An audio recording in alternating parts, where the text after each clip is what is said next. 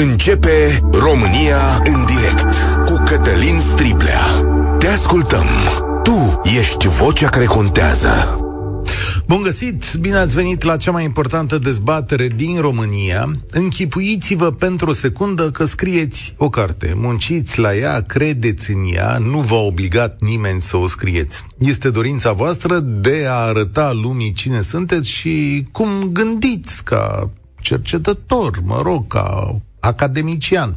Știți că dacă veți scrie această carte, veți avea parte de o mărire de salariu, de o recunoaștere a calităților dumneavoastră și că veți fi privit mai bine de toată lumea. Și terminați cartea de scris, ce faceți cu ea? Teoretic, bănuiesc că ați vrea să o arătați tuturor, nu? Că despre asta e vorba în povestea asta, să vă lăudați, să primiți laude, dopamină. Poate mai puțin când ești ministru în România, cum e domnul Bode, teza lui de doctorat poate fi studiată la Biblioteca Națională doar în condiții speciale, adică o poți citi doar acolo, nu fizic, ci de pe ecranul unui computer. Și dacă vrei să înveți de pe ea, trebuie să-ți iei notițe cu un creion. Așa că USR a copiat cartea cu pixul și a rezultat că domnul Bode a copiat pasaje din carte din Wikipedia, fără a spune asta. Asta așa, doar la o primă vedere, o să mai aflăm ce urmează. De aici au venit acuzațiile de plagiat, dar nu numai cazul în sine este de râsul curcilor. Auzi, o carte ținută sub cheie și la care trebuie să faci cerere și vine un funcționar să te păzească când citești o carte. Vă dați seama, oameni buni, cât de ridicolă este această situație, dar să nu ne oprim.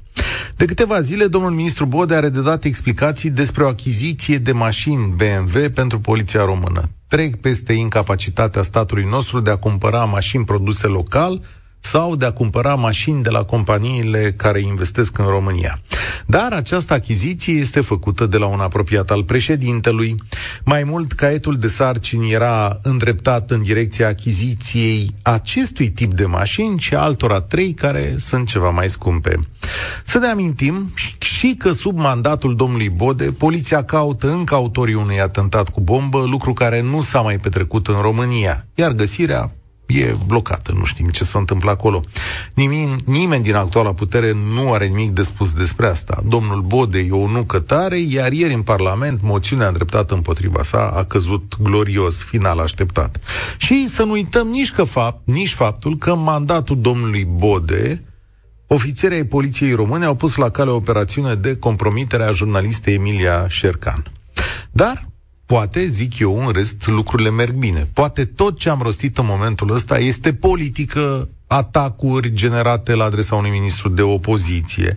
Poate, în poliția română, la pompieri și în alte departamente ale Ministerului de Interne, lucrurile merg cât se poate de bine. Aflu totuși că polițiștii merg la un protest legat de salarii joi. Poate însă că dotările din Ministerul de Interne săptămânile astea, anii ăștia, sunt din ce în ce mai bune și poate că meritocrația și-a făcut loc în același minister. Căci percepțiile noastre pot fi influențate de ceea ce citim, iar România în direct face analize și de la firul ierbii. Dincolo de opinia publică, contez astăzi pe cei care lucrează în Ministerul de Interne să ne spună și care e realitatea acolo, de la bani la decizii, căci așa putem evalua munca unui om nu funcție de ceea ce spun politicienii pe culoarele Parlamentului sau nu numai funcție de asta. Și am să vă rog să nu confundați dezbaterea de astăzi cu o dezbatere despre un singur om, ci mai ales despre un sistem. Așadar, 0372069599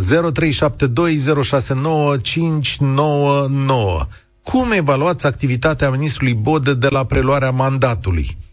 Mai poate fi acesta ministru ca urmare a acuzațiilor formulate la adresa sa, dar ca urmare a muncii pe care o depune. Și sigur vă întreb, nu le mai găsim o cale de penalizare a puterii politice care are derapaje de la democrație și de la corectitudine? Nu știu să poate studia și chestiunea asta. 0372069599. Astăzi emisiunea noastră e și pe Facebook. Da, și vă mulțumesc că vă uitați acolo. Și uh, o să începem dezbaterea la Europa FM cu Mircea. Salutare Mircea, bine ai venit la noi. Salut, Cătălin, bine v-am găsit. Salut și ascultătorii Europa FM. Am avut onoarea și privilegiul să mai intru în direct în emisiunea România în direct, dar mă bucur foarte mult că am putut să intru pe acest subiect, având uh, oarecum ca subiect tangențial și noțiunea de plagiat. Pentru că o să vă explic imediat, uh, plagiatul are niște efecte extrem de perverse într-o societate, niște efecte de care sunt convins că nici doamna Emilia Șercanu și-a dat seama. Uh, să răspund să în primul rând la întrebarea pusă în cadrul emisiunii. Nu are cum să fie eficient un ministru, de altfel în tot guvernul mai exact în guvernele începând cu 2017 încoace, foarte puțini miniștri se ridică la înălțimea și cerințele funcției pe care o ocupă. Foarte puțini. Mm, dar uh, de ce nu poate să fie eficient așa numai pe baza a ceea ce zice opoziția? Poate e foarte Haideți să vă explic care sunt efectele unui plagiat. Imaginați-vă ce înseamnă plagiatul. Ai de făcut o lucrare, ai de, făcut o, ai de soluționat o problemă. Și în loc să spui minte la contribuție să crești ceva nou, să vii cu o contribuție proprie, te apuci și cauți ceva preexistent care ți se pare că seamănă cu ceea ce ai de rezolvat, îl copiezi, faci paste în documentul tău, Așa. inversezi niște fraze, actualizezi niște date și fără să aduci nimic nou, ți-ai prezentat lucrarea. Mai departe ajungi profesionist în domeniul respectiv. Ești pus să rezolvi probleme. Te vei comporta exact cum ai învățat să rezolvi problemele. Vei căuta ceva similar sau apropiat de subiectul pe care trebuie să rezolvi, mai învârți câteva cuvinte, câteva fraze, ți-ai pus semnătura și gata, șef, am rezolvat problema. Plagiatul este esența stagnării. Plagiatul înseamnă stagnare pentru că în acest mod cei care lucrează astfel nu vor aduce nimic nou, iar rezultatele le vedem pe pielea noastră tehnicieni pus să facă niște legi, de exemplu legea energiei. Au făcut o lege care se modifică lunar. Este, sunt incapabili să aducă ceva nou, să creeze ceva nou într-o problemă complexă. Proiecte europene, proiecte de absorpție a unor fonduri, se pleacă de la ceva preexistent, copy-paste și se încearcă Bun, adaptarea da, documentului la o problemă un... a se soluționa contraargument aici în toată povestea asta. Nu este, nu stai, este, stai, să zicem, da. Stai, stai, stai, stai. Parlamentul European tocmai a votat pentru aderarea României și Bulgariei la spațiul Schengen. 639 de parlamentari din peste 700 au votat pentru accederea României. Și Asta înseamnă că domnul Bodeș a făcut treaba. Asta înseamnă că sistemele de securitate la frontieră poliția de frontieră, grănicerii, cum erau cunoscuți, funcționează, domnule, bine. Cătălin, e un efort care se face de 10 ani încoace, nu domnul Boder la făcut. Ale, acum când a venit la control, l-a domnul găsit Boder bine. s-a nimerit să fie în funcție în momentul în care s-a făcut această, în care s-a votat acest lucru. Iar în ceea ce privește Ministerul de Interne, tare mi-e teamă că afirmația pe care a făcut-o domnul Băsescu în funcție de președinte, când avea încă acces la foarte multe informații, și anume că Ministerul de Interne este cel mai mafiot minister din Guvernul României, tare mi-e teamă că este încă valabilă politică. Iar operațiunea, operațiunea de compromat a Emiliei Șercan, care nu a fost un, o, un, un accident, ceva din culpă, ci a fost ceva pus la cale, ceva planificat, dovedește acest lucru. Ok, deci valoarea ta e negativă, să spunem așa. Adică... Total negativă, repet, afirmația făcută de președintele Băsescu, din punctul meu de vedere, este încă valabilă, din păcate. Bun, sancționează-l pe domnul Bode, că n-ai niciun mijloc acum. Ce faci ca societate, ca politician? Din păcate, singurele posibilități care ne-au mai rămas de sancțiune m- sunt uh, foarte rar mijloacele mass media, pentru că sunt din ce în ce mai puțin mijloace mass media independente și ne-a mai rămas doar votul, la care, din păcate, nu ne prezentăm. Și atunci rămâne sancționați. Mulțumesc tare mult, Mircea. Cătălin, salutare, ai venit la România în direct. Uh, salut, Uh, ne auzim bine sau? Da, cât de cât, ești imers, dar asta înseamnă că trebuie să vorbești mai tare. Da, da. Uh, mulțumesc frumos. Uh, salutare la toți. Uh, da, eu stau încă și mă minunez așa de, de uh, minunăția poporului nostru român. Uh, bineînțeles, din punctul meu de vedere, uh, nici nu știu cum nu pot să mă adresez cu domnul Bode, pentru că cu domnul eu vorbesc doar cu Dumnezeu atât. În rest, uh, la persoană. Dar o să mă adresez cu, nu știu, prietenaș sau tovărășel sau, mă rog, uh, sub formă de glumă. Uh, o să înțeleagă. Sper că nu, uh, nu jignesc pe nimeni. Sunt un sunt un pic mai mult indignat și uh, da, o să încerc să fiu cât de cât uh, civilizat. Uh, da, uh, nu știu, chiar nu știu, nu știu ce caută el acolo, nu știu, nu știu, nu știu de cine-i pus, nu știu, mă rog, știu de cine-i pus, dar uh, are un, uh, toate, toate funcțiile astea uh, pe care le dețin uh, ministrei noștri, uh, trebuie plătită la un moment dat. Pentru că nu ai cum să ajungi acolo uh, doar așa și să faci ce vrei tu. Mă uit la, uite, sunt uh, șofer pe comunitate, un amăr de șofer pe comunitate. Mă uitam la, la spaniol. Spaniolii au dastere. Poliția spaniolă are dastere. Ce are dastere? Poliția, poliția da. spaniolă are dastere și poliția românească are BMW-uri? Eu v-am zis da, da, că poli- din poliția, când în când... Poliția... Are dastere, frate. Poli- da. Uh, poliția italiană are Skoda Octavia. Dole, eu nu știu, acum, lămurește-mă acum... dacă noi suferim de prostie sau de ticăloșie, da, adică... Nu, Uite... de ticăloșie. De Aha, ticăloșie. Okay. Dar bine, că dacă ești ticălos, ești prost. Asta e. Deci, punctul meu de vedere. Mă uitam acum, când, când, au, când acum veneam, uite, acum am ajuns la garaj și mă, chiar m-am uitat. Zic, bă, hai să văd, că până acum nu i-am băgat în seamă că pe noi nu ne prea opresc uh, polițiștii. Și a trecut unul pe lângă mine, Duster. Hai, domnule, că asta e formidabil. Deci cum, domnule, Spania a cumpărat Dastere pentru polițiști și noi cumpărăm BMW-uri? Pe bune, deci exact cum scrie cineva pe WhatsApp aici, suntem o rușine. O rușine. Da. Suntem o rușine. Înțelegeam înțelegeam. Păi, uite, poliția română nu cumpără BMW-uri. Cumpără 10 elicoptere, pentru că noi nu avem autostrăzile din Italia și ce să, pe cine să urmărești pe autostradă cu BMW? Că sunt 5, probabil, la o oră, care trec de 140-150 la oră. În restul sunt toți, să nu zic cum, sunt toți care merg acolo la 120-130, că eu vin cu mașina pe autostradă, intru de la Timișoara și vin până la Brașov, că din Brașov. Și văd, sunt, nu știu dacă mă depășesc până la Brașov, mă, de, mă depășesc în 8, 7, 8 ore cât fac eu, nu știu dacă mă depășesc 150, 160, 30 de mașini. Încă nu știu de ce am făcut această achiziție. Care e logica? E chiar am rugămintea să ne sune cineva din poliție polițiști de ai noștri. Băi, aveați nevoie chiar de BMW-uri sau de alte mașini? Sau, nu, nu înțeleg exact. Adică, care-i rostul să ai 600 de BMW-uri după ce ai avut 1000 și ceva de Volkswagen-uri? Nu-s bune da, mașinile da, românești sau care-i faza? Cumpără, cumpără, exact cum am zis, cumpără 10 elicoptere, care cred că fac, uh, costă mai puțin decât 600 de BMW-uri și cu alea 10 poți să îi ai oameni specializați, nu îl pui pe uh, domnul, nu vreau să jignesc poliția română, dar la fel cum dormea un Logan, dorm și în, uh, dorm și în BMW, acum numai că dorm un pic mai, uh, mai uh, comod acolo.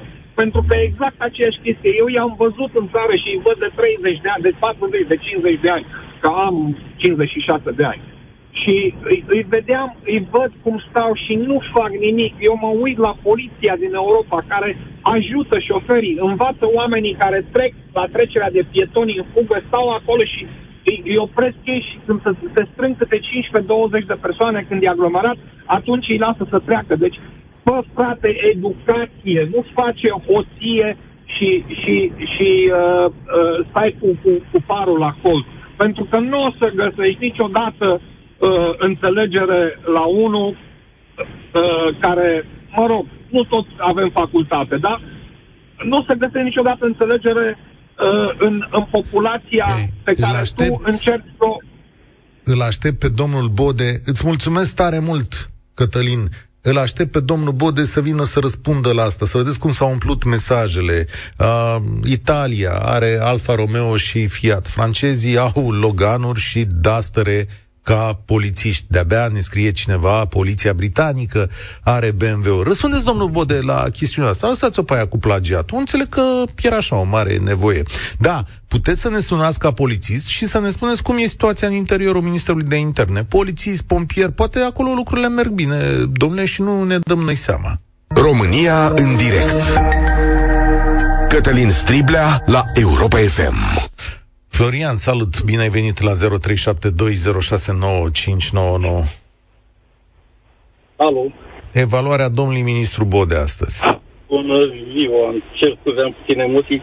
Vorbesc uh, din punctul de vedere, am lucrat polițist 9 uh, ani și jumătate la IPJ Dâmbovița. Punctul meu de vedere este că aici, în uh, sistemul acesta, este foarte corupt, se merge pe corupție și dacă îți spui punctul tău de vedere ca persoană că aia nu e bine, că aia e rău, pe o parte și pe alta tot încearcă să te facă să pleci din sistem. am susținut ce vreau să spun despre corupția din sistem. Am susținut anul trecut, în decembrie, pe data de de 23 decembrie examen din cursă externă, a fost post, o posturi scoate la IPJ Covazna, am, am uh, promovat examenul, am fost testat psihologic, am fost testat sportiv, toate examenele nu se fac din nou posturi, am reușit să, să iau examenul personal și după trei luni de zile îmi răspund că nu am uh, comportamentul necesar ocupării funcției de polițist. Ce înseamnă? În care...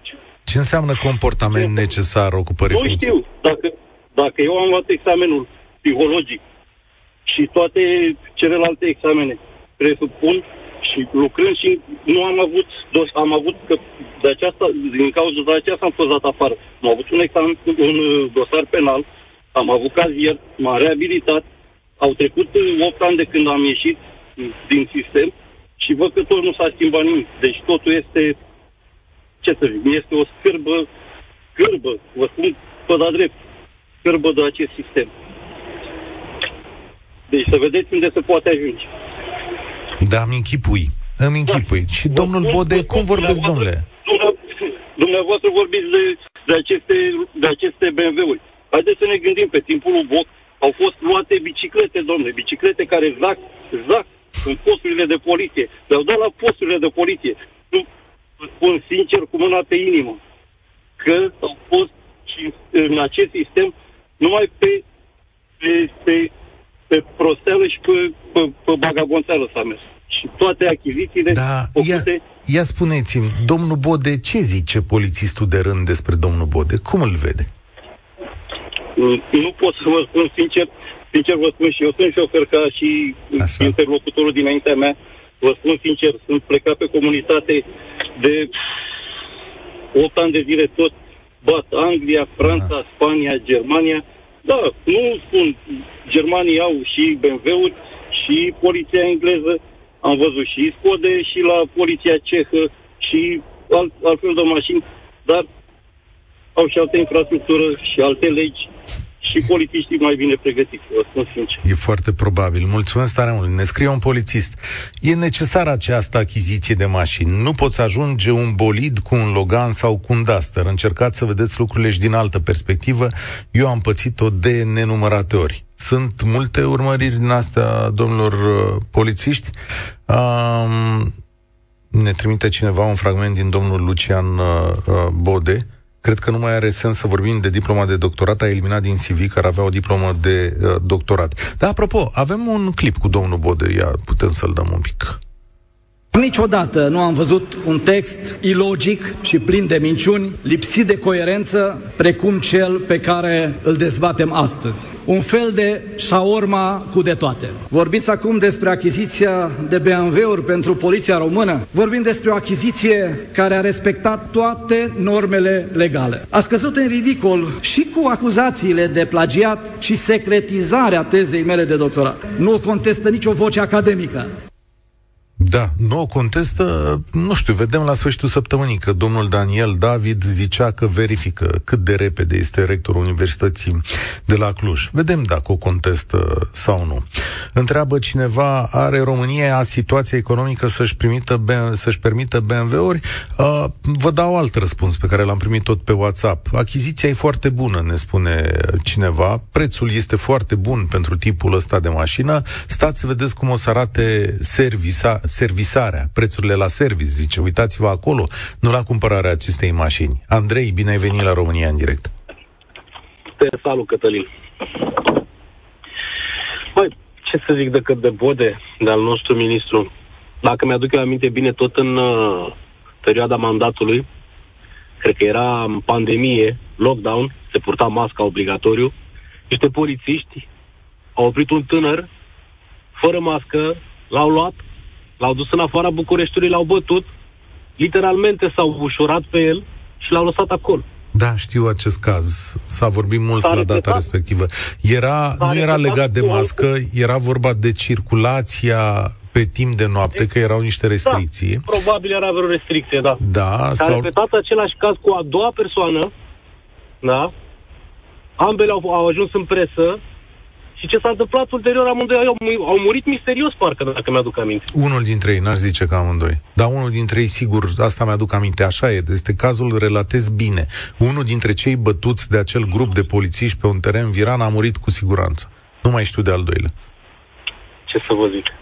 Da. Să vă zic că am un prieten care e polițist și când uh, oprește pe cineva pe stradă, respectivul dacă dă un telefon mai sus și șeful îi spune, bă, lasă-l să-l lasă-l în pace, dacă nu îl lasă în pace, îl dă afară, exact cum a zis și interlocutorul. Da, și asta imputăm domnului Bode? Păi da, în condițiile în care tu furi în capul că plagia până la urmă, urmă înseamnă a fura. Din câte știu. Da, nu, cu e asta, furt intelectual. Cu asta de acord. Acum, asta e o acuzație politică, o să vină universitatea și... Nu, eu zic că, eu, eu zic că toți sunt o cloacă, PSD, PNL, pe aceeași mizerie, nu știu. Da. Și nu știu, adică nu, nu văd o rezolvare, poate să moară toți, altfel nu, nu pot, nu, nu, nu, nu-mi dau seama cum nu, e, e rezolvare, e rezolvare, să știi. E rezolvare? E rezolvare. Uite, dacă oamenii se adună, vorbesc, protestează... Și de ce vorbim de domnul Ciucă, stai, stai un pic, de ce vorbim de Bode, hai să vorbim cu domnul de domnul Ciucă, am uitat de plagiatul domnului Ciucă, stați un pic. N-am uitat, n-am uitat, dar uh, ăsta lui Bode e mai proaspăt. Ce să fac? Da, nu pot să fac cu emisiune, e mai proaspăt. Eu cred Ce că dacă se amănunțesc un pic uh, toate doctoratele, că numai doctori avem, și sunt cam agramați așa un pic domnii doctori. da, da, da, da, da. Aici, da. Îți dau, aici îți dau dreptate, da. Uh, da. Nu știu, dă-mi o soluție. Uite, zi acum, domnule estimați cetățeni, avem un ministru... Da, soluția cu... ar fi domnul Bode în locul lui de, nu știu, are și Oricu Gros, că altfel nu mi explic. Plecam de mult, mi-era rușine, nu știu. Dacă ești prost, trebuie să și semnalizezi, știi? Adică mi se pare într-un mare fel. Să plece domnul Bode și să, nu știu, să, să vină niște oameni competenți. Poate pleacă, plea, poate pleacă la remaniere odată cu domnul, uh, cu domnul Dâncu. Mulțumesc tare mult pentru intervenția ta. Îmi spune cineva pe WhatsApp, uh, vă uitați mereu la partea goală a paharului. Uitați-vă și la uh, ideea bună că am prieteni polițiști care au mașini în ultimul hal. Motoare, uh, motoare proaste, cilindree mică, mașini ruginite, faptul că apare acum un, o mașină nouă, modernă, e utilă pentru mulți uh, uh, polițiști. Alexandru, bine ai venit la România în direct. Astăzi facem evaluarea domnului ministru Bode. Te salut, Cătălin.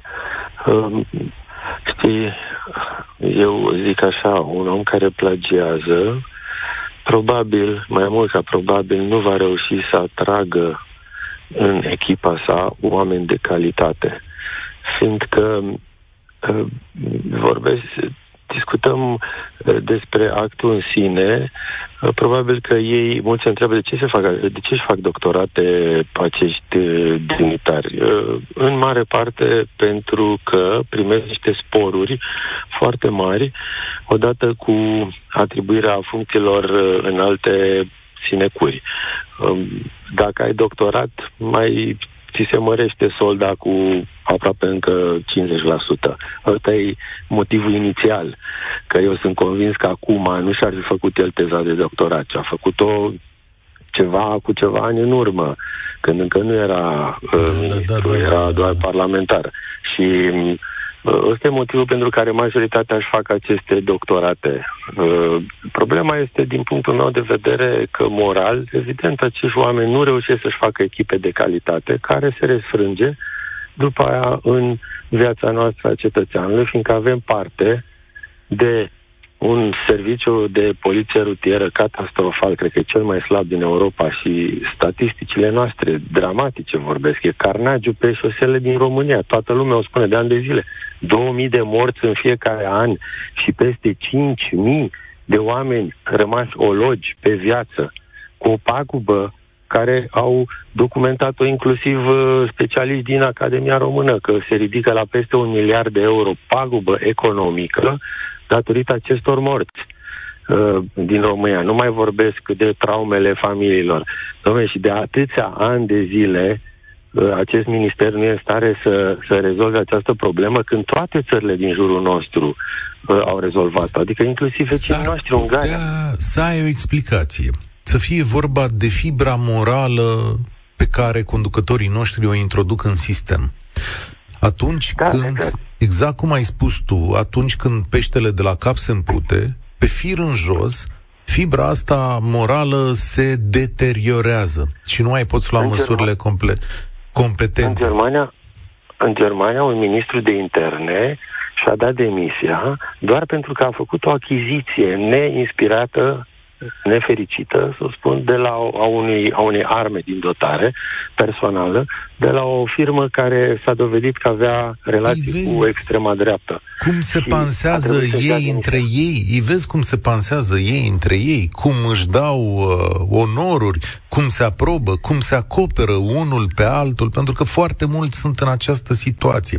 Hai să-ți dau un exemplu. Eu... Zi, zice cineva așa, 15 secunde. Zice cineva, domnule, dar de ce nu să faci o bază de date cu doctoratele astea ale tuturor, să știm și noi? Domnule, s-a făcut o bază de date. Ministrul Anisie a zis, hai să fac o bază de date.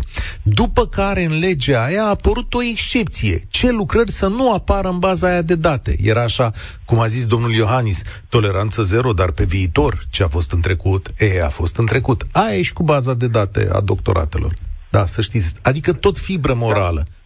Pentru că peste exact, tot... Aceste, aceste compromisuri morale, de, de, de, de imoralitate, de fapt, imorale, uh, ne-au dus pe o dată de la cel mai înalt nivel de sus, normal că se restrânge în, tot, în toată organizația, în tot sistemul jos. Eu nu l-am văzut pe acest domn ministru odată, încă o dată spun, când uh, să văd plecat în, în Germania sau în Ungaria, ia că la vecini, în Austria, cu toată echipa, uh, cu toată conducerea de la serviciul rutier, să zic, domne, hai, ne-am dus la colegii noștri să facem un schimb de experiențe ca să rezolvăm toată problema în România. Pe mine nu achiziția BMW-urilor mă deranjează, dar mă surprinde că în România uh, nu vezi mașini de poliție neinscripționate. Păi eu vreau să vă spun că uh, în ziua de azi e atât de simplu să conduci băut, când pleci, mă refer de la un, de la un restaurant, că tu uiți pe vezi să vezi unde stă poliția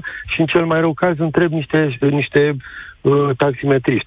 Mă, unde ați văzut uh, filtre de poliție? Cu aceste filtre de poliție statice nu mai rezolvi problema trebuie filtre de, trebuie patrule mobile, care evident să nu le faci cu, cu mașini inscripționate, că atunci orice șofer uh, uh, agresiv, cu bolid mare, care uh, își permite ce își permite în trafic, o face fiindcă știe că, mașina, că mașinile yeah. de poliție sunt doar inscripționate, le vede de la distanță, merge frumosel încetișor în dreptul lor, după ce a trecut, Aici... începe iar să se agreseze pe toți. Îți mulțumesc tare mult. E tot o chestiune legată de fibră morală pentru că știi că în momentul în care o licitație este câștigată de un apropiat al președintelui, întotdeauna ai semne de întrebare, da?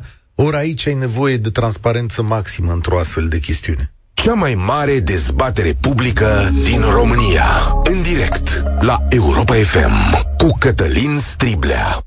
Cătălin, lumea face o confuzie gravă și asta duce la un mare fake news, mi se scrie. Poliția țărilor din vest, într-adevăr, are mașini de clasă low cost sau medie, însă doar pentru acea parte de poliție care își desfășoară activitatea în siguranță publică, poliție locală, poliție de ordine publică, acolo unde nu este uzual să arești după alte mașini. Dar noi aici vorbim de poliție rutieră și de autostrăzi, ori în oricare țară central sau vest-europeană, și am fost în aproape toate, toți au mașini din clasa celei care face obiectul licitației la noi.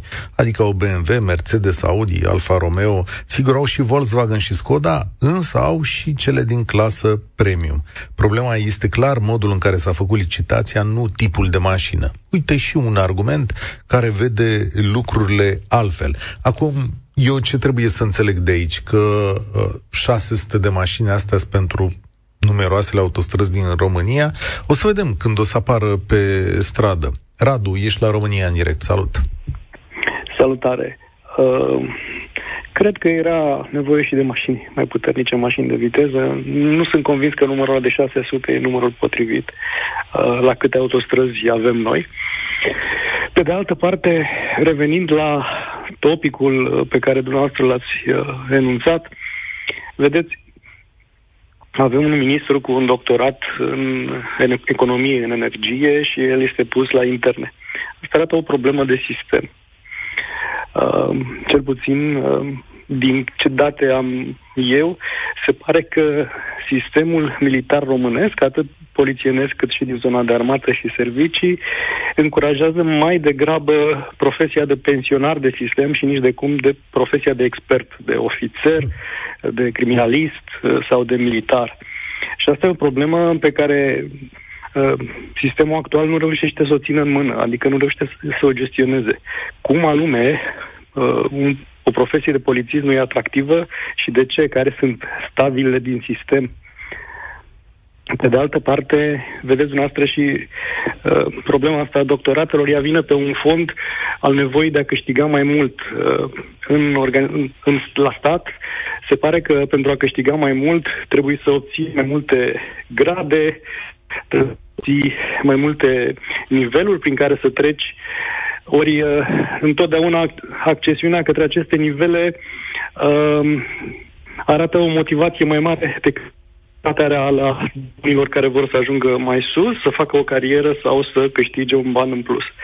De ce vă zic asta? Știu că pe vremuri uh, discutam cu o colegă care își făcea doctoratul pe bun în psihologie și care a primit sarcină de la profesorul de la vremea respectivă care coordona doctoratul să mai facă încă unul pentru nu știu ce colonel din sistem. Aha. Uh, dacă lucrurile uh, sunt uh, hai să zicem, într-un procent de 10-20% așa, închipuiți-vă că mulți din doctorii pe care avem nu știu nici măcar ce au scris sau de unde s-au inspirat, ce, uh, ce surse au citat. În, ce îmi sau spui tu citat. acum este că e aproape firesc ca domnul Bode să fie patronul acestui sistem, șeful, și că sistemul nu-l va respinge pentru că mare parte din el e așa. De asta vă zic că e o problemă de sistem, adică ar trebui regândit întru totul felul în care vedem o profesie de ofițer în armată sau în servicii sau în poliție, cum anume le permitem oamenilor ăstora să crească pe baza ce, uh, cum diminuăm influența a unui rol sau cum potențăm influența unui rol în funcție de rezultate. Eu cam de acolo aș vedea lucrurile, de la performanță. Ori nu știu dacă suntem pregătiți noi să facem o discuție despre performanță și rezultate. Pentru că, vedeți, de fiecare dată cerem bani. Bun, cerem bani mai mult, dar da, ce oferim să analizez la performanța și rezultatele ministrului? Uh, chiar mă gândeam când ați lansat topicul ce aș putea zice. Și mi-e teamă că nu se pot zice foarte mult. Eu, ca simplu cetățean, când merg pe stradă, îi văd pe toți că uh, nu respectă regulile uh, de circulație, că aproape că dau cu mașina peste mine pe trecerea de pietoni, că poliția lipsește cu desăvârșire, că sunt scandaluri în presă cu pol- poliția își face de cap sau anumiți oameni uh, au excese, ori astea nu se rezolvă rapid, problemele astea. Deviațiile de comportament nu se rezolvă. M-aș lua după performanță, performanța ministrului și acolo ce să noteze? Domnule, astăzi, repet, reformat? are un succes astăzi. Domnul uh, Bode are succes astăzi. Parlamentul European tocmai a zis, mamă, ce granițe sigure are România, hai în Schengen.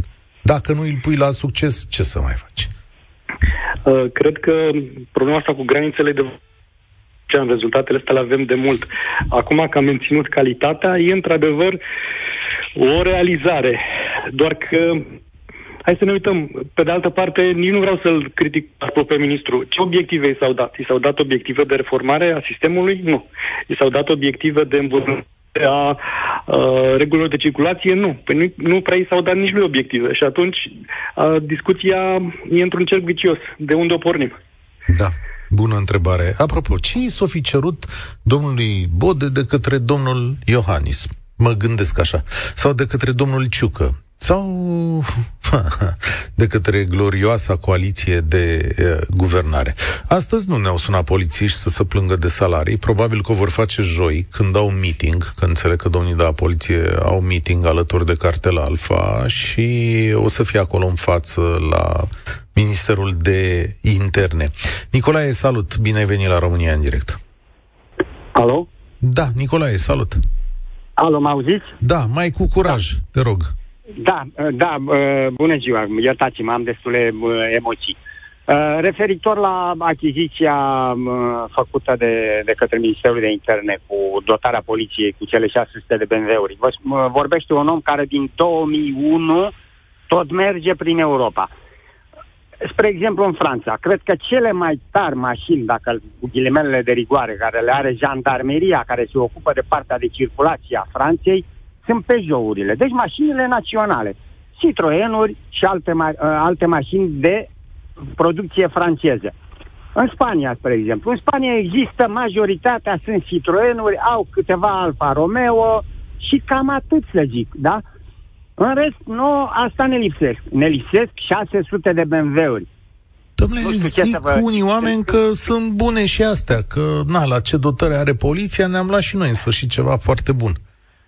Da, cred că trebuia să umble, decât să uh, ne dotăm cu mașini de ultima generație, mai bine se investea, nu știu, nu neapărat în școlarizarea profesională, în, în școlarizarea etică, dacă pot să-i spun așa, sau comportamentală a polițistului, pentru că lasă foarte mult de dorit. Vin de 3-4 ori pe an în țară. Vă spun, am văzut foarte mulți polițiști, vorbind la telefon, mergând de, bă, cu mașina, mașina poliției, evident. Bun, dacă e particular, oricum îi cunoaște toată lumea în zona unde locuiesc. Fără centuri.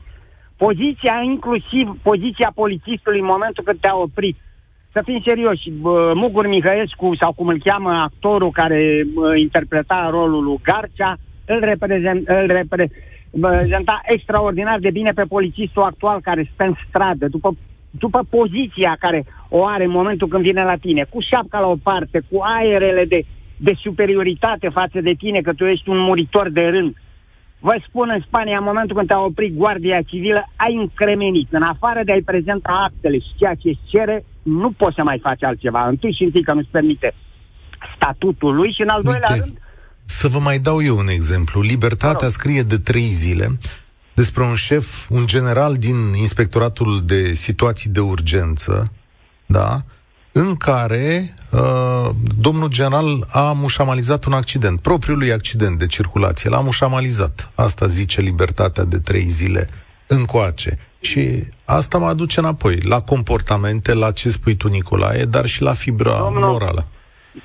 Da, domnul Striblea, nu știu cum se... Nimeni nu are dreptul să mușamalizeze, cu atât mai puțin un general care ar trebui să fie un exemplu. Dar suntem cazuri pe teritoriul României în care s-au întâmplat accidente, ba că respectivul care era la volan era ceva rudă cu primarul localității respective, ba nu știu ce, și după un timp a avuit un pic presa câteva zile Cât... și s-a uitat. Da, Mulțumesc mult! Știți ce poveste e astăzi? De ce, sau ce concluzie simplă se desprinde din ea?